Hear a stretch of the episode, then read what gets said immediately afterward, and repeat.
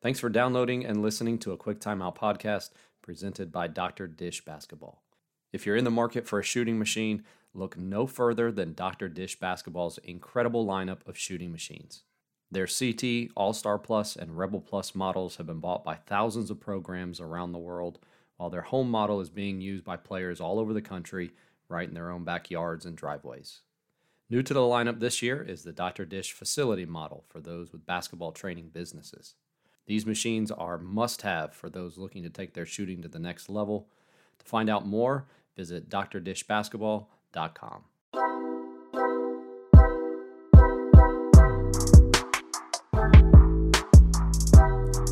Today's guest has over 25 years of NBA coaching experience, including time with teams like the Spurs, Grizzlies, and Pacers. He's currently an assistant coach with the Milwaukee Bucks. Coach Chad Forcier. Coach, thanks for coming on the podcast. Thanks for having me, Coach. Are you the kind of guy that once your team is done, you kind of disconnect from things, or you keep watching the NBA playoffs? It depends. I do love to watch the playoffs. I think NBA playoff basketball is the best sport on the planet. But, you know, when you go out in a situation where you were hoping and expecting to be playing longer, it can leave a tough taste in your mouth, and you end up wanting to take a few days probably to get away from it. But I'll probably tune in and watch the Boston game tonight, and I'll definitely watch the NBA Finals. It doesn't always seem to be this extreme, but you see in a few of the series this year where you have like these huge 15, 20-point swings from game to game. And I heard someone just today kind of attribute that to purely teams shooting and making or missing three-pointers. Do you feel like that's the case, or is it more than that? You know, I think that the three-point shot has definitely been the most potent ingredient or variable, you know, in the game, just the way the game is played now. If teams can get enough in the air, and if they go in, it's going to be explosive. And some nights, you know, defenses have done a good job keeping the attempts down, or, you know, some nights you get your attempts and you just can't get them to go in. So undoubtedly that's been a major factor. And then, you know, it's been a playoff run this year, I think, for a lot of teams where the injury element from game to game throughout a series has really impacted a lot of teams. I think, you know, literally every game there's just been a volatile health report for a lot of the teams, and that, of course, you know, can make a difference as well. You guys were without Chris Middleton that last series, and, you know, the Heat have played without Tyler Hero, and I know the Celtics have been without a couple of players a game or two. How much does that change your overall game plan going into either a game or a series? Yeah, I mean, it's the most important thing, you know, for anybody at any level. It's not just the NBA. If you're missing your best player, your second best player, or somebody that's, you know, that's significant, it's going to, of course, change the overall dynamic of your team. And we've seen that with a lot of teams, obviously, you know, throughout the run here, you know, for a lot of teams, just guys that have not been available for whatever reason that are high-level players on a team, and all of a sudden you take their talents and their scoring punch out of the lineup. Everybody around them has to fall into a different role. It changes things. Do you feel like it's tougher preparing for a team like the Mavs that have like a dominant player like Luka, or for a team like the Warriors where, you know, they move the ball quickly, they have several guys who can beat you or can get hot on any night, or does it not matter? No, you know, you're just always game planning for whatever the strengths are of your opponent. You know, in Golden State's case, their style is different, but they still have a dominant player, obviously, in Steph, and Klay Thompson's a dominant player. So you get those guys, even though their style may be more complicated in terms of the movement and maybe less isolation and things of that sort, it really doesn't matter. In the end, you have to figure out a way to take away the strengths of your opponent and find your pathway to winning. Once you get to that level, when you get to the conference finals, the NBA finals, obviously both teams have great strengths, and both teams are, you know, in the case of the conference finals, all four teams that have gotten there aren't there by accident, and they've all gotten there, you know, with their own style and with their own strengths. And all you have to do is, you know, come up with the way that you're going to overcome, you know, what they do and figure out how to win. You know, most of the time you've got a day, maybe 2 days in between games in a series, Can you talk about the process of preparing players for changes from game to game? Yeah, usually, we tend to the typical way we would do things. Again, it is schedule related. In the first round, the playoffs tend to stretch out longer. Sometimes there's 2 or 3 days between games. And so you're figuring out how to manage that schedule the correct way in terms of, rest and allowing guys to maybe get away from the series for a day. But once you get into the rhythm of the every other day, schedule that tends to happen once you get, into the second round. We're usually coming in every day after the game, win or lose, and taking a look at the film. We put an edit together of things that went well and things that didn't. Regardless of win or lose, you always have things to look at that you didn't do as well as you wanted to, or you learned something in terms of the adjustment that your opponent made, or, what have you. And so we put together an edit, get together with the players, examine it. A lot of times the films are pretty long. You can sit in the theater together. At times your film session might be an hour long. That's not necessarily a rule, but it also, can be that intense in terms of what you're taking a look at. And then you decide, what you want to take to the floor.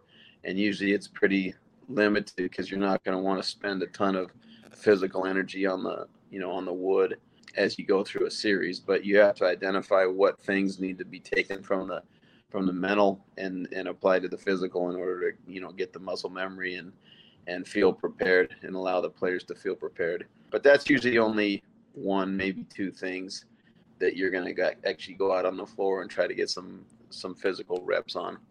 And again, as as the series goes on from game to game, it ends up taking on a life of its own. And there's a whole lot of different, just the way a series evolves, what your plan was maybe in game one or game two, by the time you're into game 5 or 6 or 7, you may be having an entirely different strategy depending on how it's gone. Originally designed for CrossFitters, King Kong has become the #1 gym bag for 80,000 plus CrossFitters, powerlifters, bodybuilders, and general gym goers worldwide. King Kong bags are the toughest in the game and built to stand up to the test of time. You can drag them around, pack them to the max, and take them on the toughest of adventures with confidence.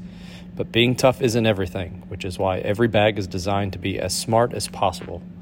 All King Kong bags are decked out with all the pockets and compartments you'll ever need, so you can keep organized and confident you have everything you need at hand. We're talking shoe compartments, laptop sleeves, multiple bottle pockets, wet zones for your towel, quick access foam pockets, meal prep storage, and even a unique weightlifting belt attachment. From the smallest of details like the zips to the quick release buckles and ripstop's internal lining, every inch of King Kong bags feel great in your hand. King Kong bags are so much more than your average gym bag. They're the foundation and support to help you through every workout, changing the way we move through preparation, organization, and confidence. A King Kong bag is your daily reminder to pack for greatness within the gym and beyond. I feel like elite level athletes already, they probably pick up things pretty quickly, pretty well. Yeah, I mean, by the time, if you have a team that's a contender, and by contender, like if you reach the conference finals, you're in serious, conversation, to make the Final Four of the NBA. Young teams aren't going to get to that level. So you're going to have a team that has enough, veteran experience and balance with, not just your talent, but experience and, guys that are seasoned pros that, have been through it before and understand how playoff series are won, understand how playoff series evolve. And so they've got that experience.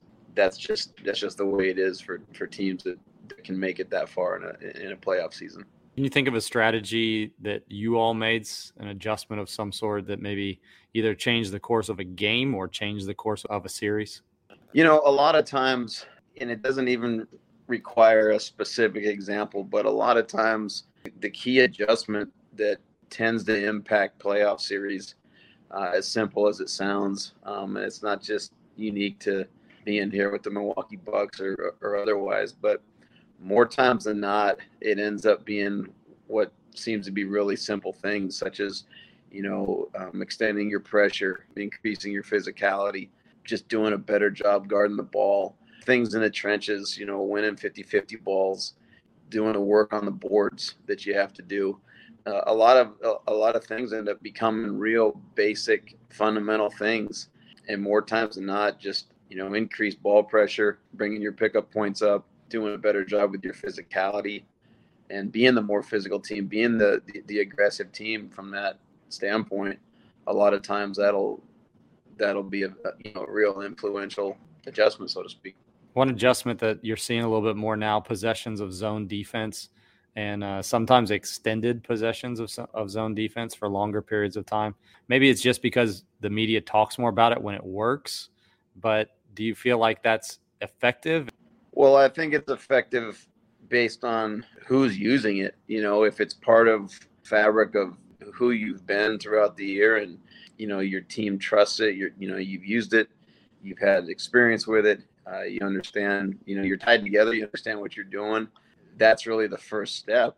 And I think it's also an adjustment that, you know, a lot of coaches can go to for a variety of reasons. Sometimes it can be, you know, a foul trouble situation. Sometimes it can be a depth, you know, situation. Sometimes, of course, it can be to change the rhythm of a game. Sometimes it can just be, you know, you have a key matchup that you just don't have another, you know, avenue to, you know, to solve successfully. So I think there's a lot of variables that go into it. Typically what a lot of NBA coaches also do, if they do have or use a zone, is really, like anybody, I think it's probably the same in high school and in college. If it's working, you'll stick with it. And most of the time we tend to judge if it's working in two ways. You know, are they making threes over the top of it? And are they getting offensive rebounds back? If somehow you can make a miss and come up with the board, you know, a lot of times, you know, you'll stay with it. But then again, it depends on the other end of the court too. I mean, are you able to score? You know, there's not a lot of teams that are willing to try to run back after misses and get into their zone. It's obviously harder to get it set. There's a lot of variables to it. You know, what's going on the end of the floor? Are you able to put the ball in? Are you able to get to the free throw line and get back and get that thing set? So, you know, you just have to take the whole thing into account. Do you feel like there's anything in the last 2 or 3 years that's been tough to guard or tough to prepare for, or something that's newer to the NBA game? I would really just say that, as you already mentioned earlier, the proliferation of just how many threes teams are putting in the air and spreading the floor out, you know, with shooting, you know, just the space game just makes it really hard, you know, to be able to get out and cover that. And you're in an era right now where a lot of teams want to get as many threes in the air as they can. You're not just having to run out at the 40 or 42% shooter. You know, there's 33% shooters that are out there taking any time they can get one, because that's the philosophy, you know, and the math ends up being in your favor if you can get the threes in the air. You know, so trying to cover that, you know, with where the NBA line is and also have a sound defense where, you know, you're not porous and, you know, you're not going to be giving up the rim, just makes it really hard. And so I think that's really the biggest thing is how rosters are built. You know, beside the style, if you get teams that really can, you know, spread the floor, you know, with enough shooting at all the positions, it makes it really tough. I'll ask you one silly question just because I heard it on the radio this morning. What would happen if for one game next year they took away the three-point line? Oh man, that's a great. I've never even thought of it. That's a great question. For one night next year, every team in the NBA, you all on the exact same night, don't play with a three-point line. That would be a wild experiment. I'd like to see it actually. I don't know the implications for the rest of the game, but I know there's this thought process of just people jacking up three-point shots, but it really has revolutionized the spacing and then how everything else falls within the half-court offense. Wouldn't there be a lot of other things that resulted because of it? Yeah, I would think so. I think it would expose, you know, a lot about how people play the game and who understands the game and you know, where the reality of different skill sets are. And it would for sure be a fun experiment. That's Coach Chad Forcier, assistant coach for the Milwaukee Bucks. Coach, thanks again for coming on the show. Thanks for having me, Coach. I appreciate it.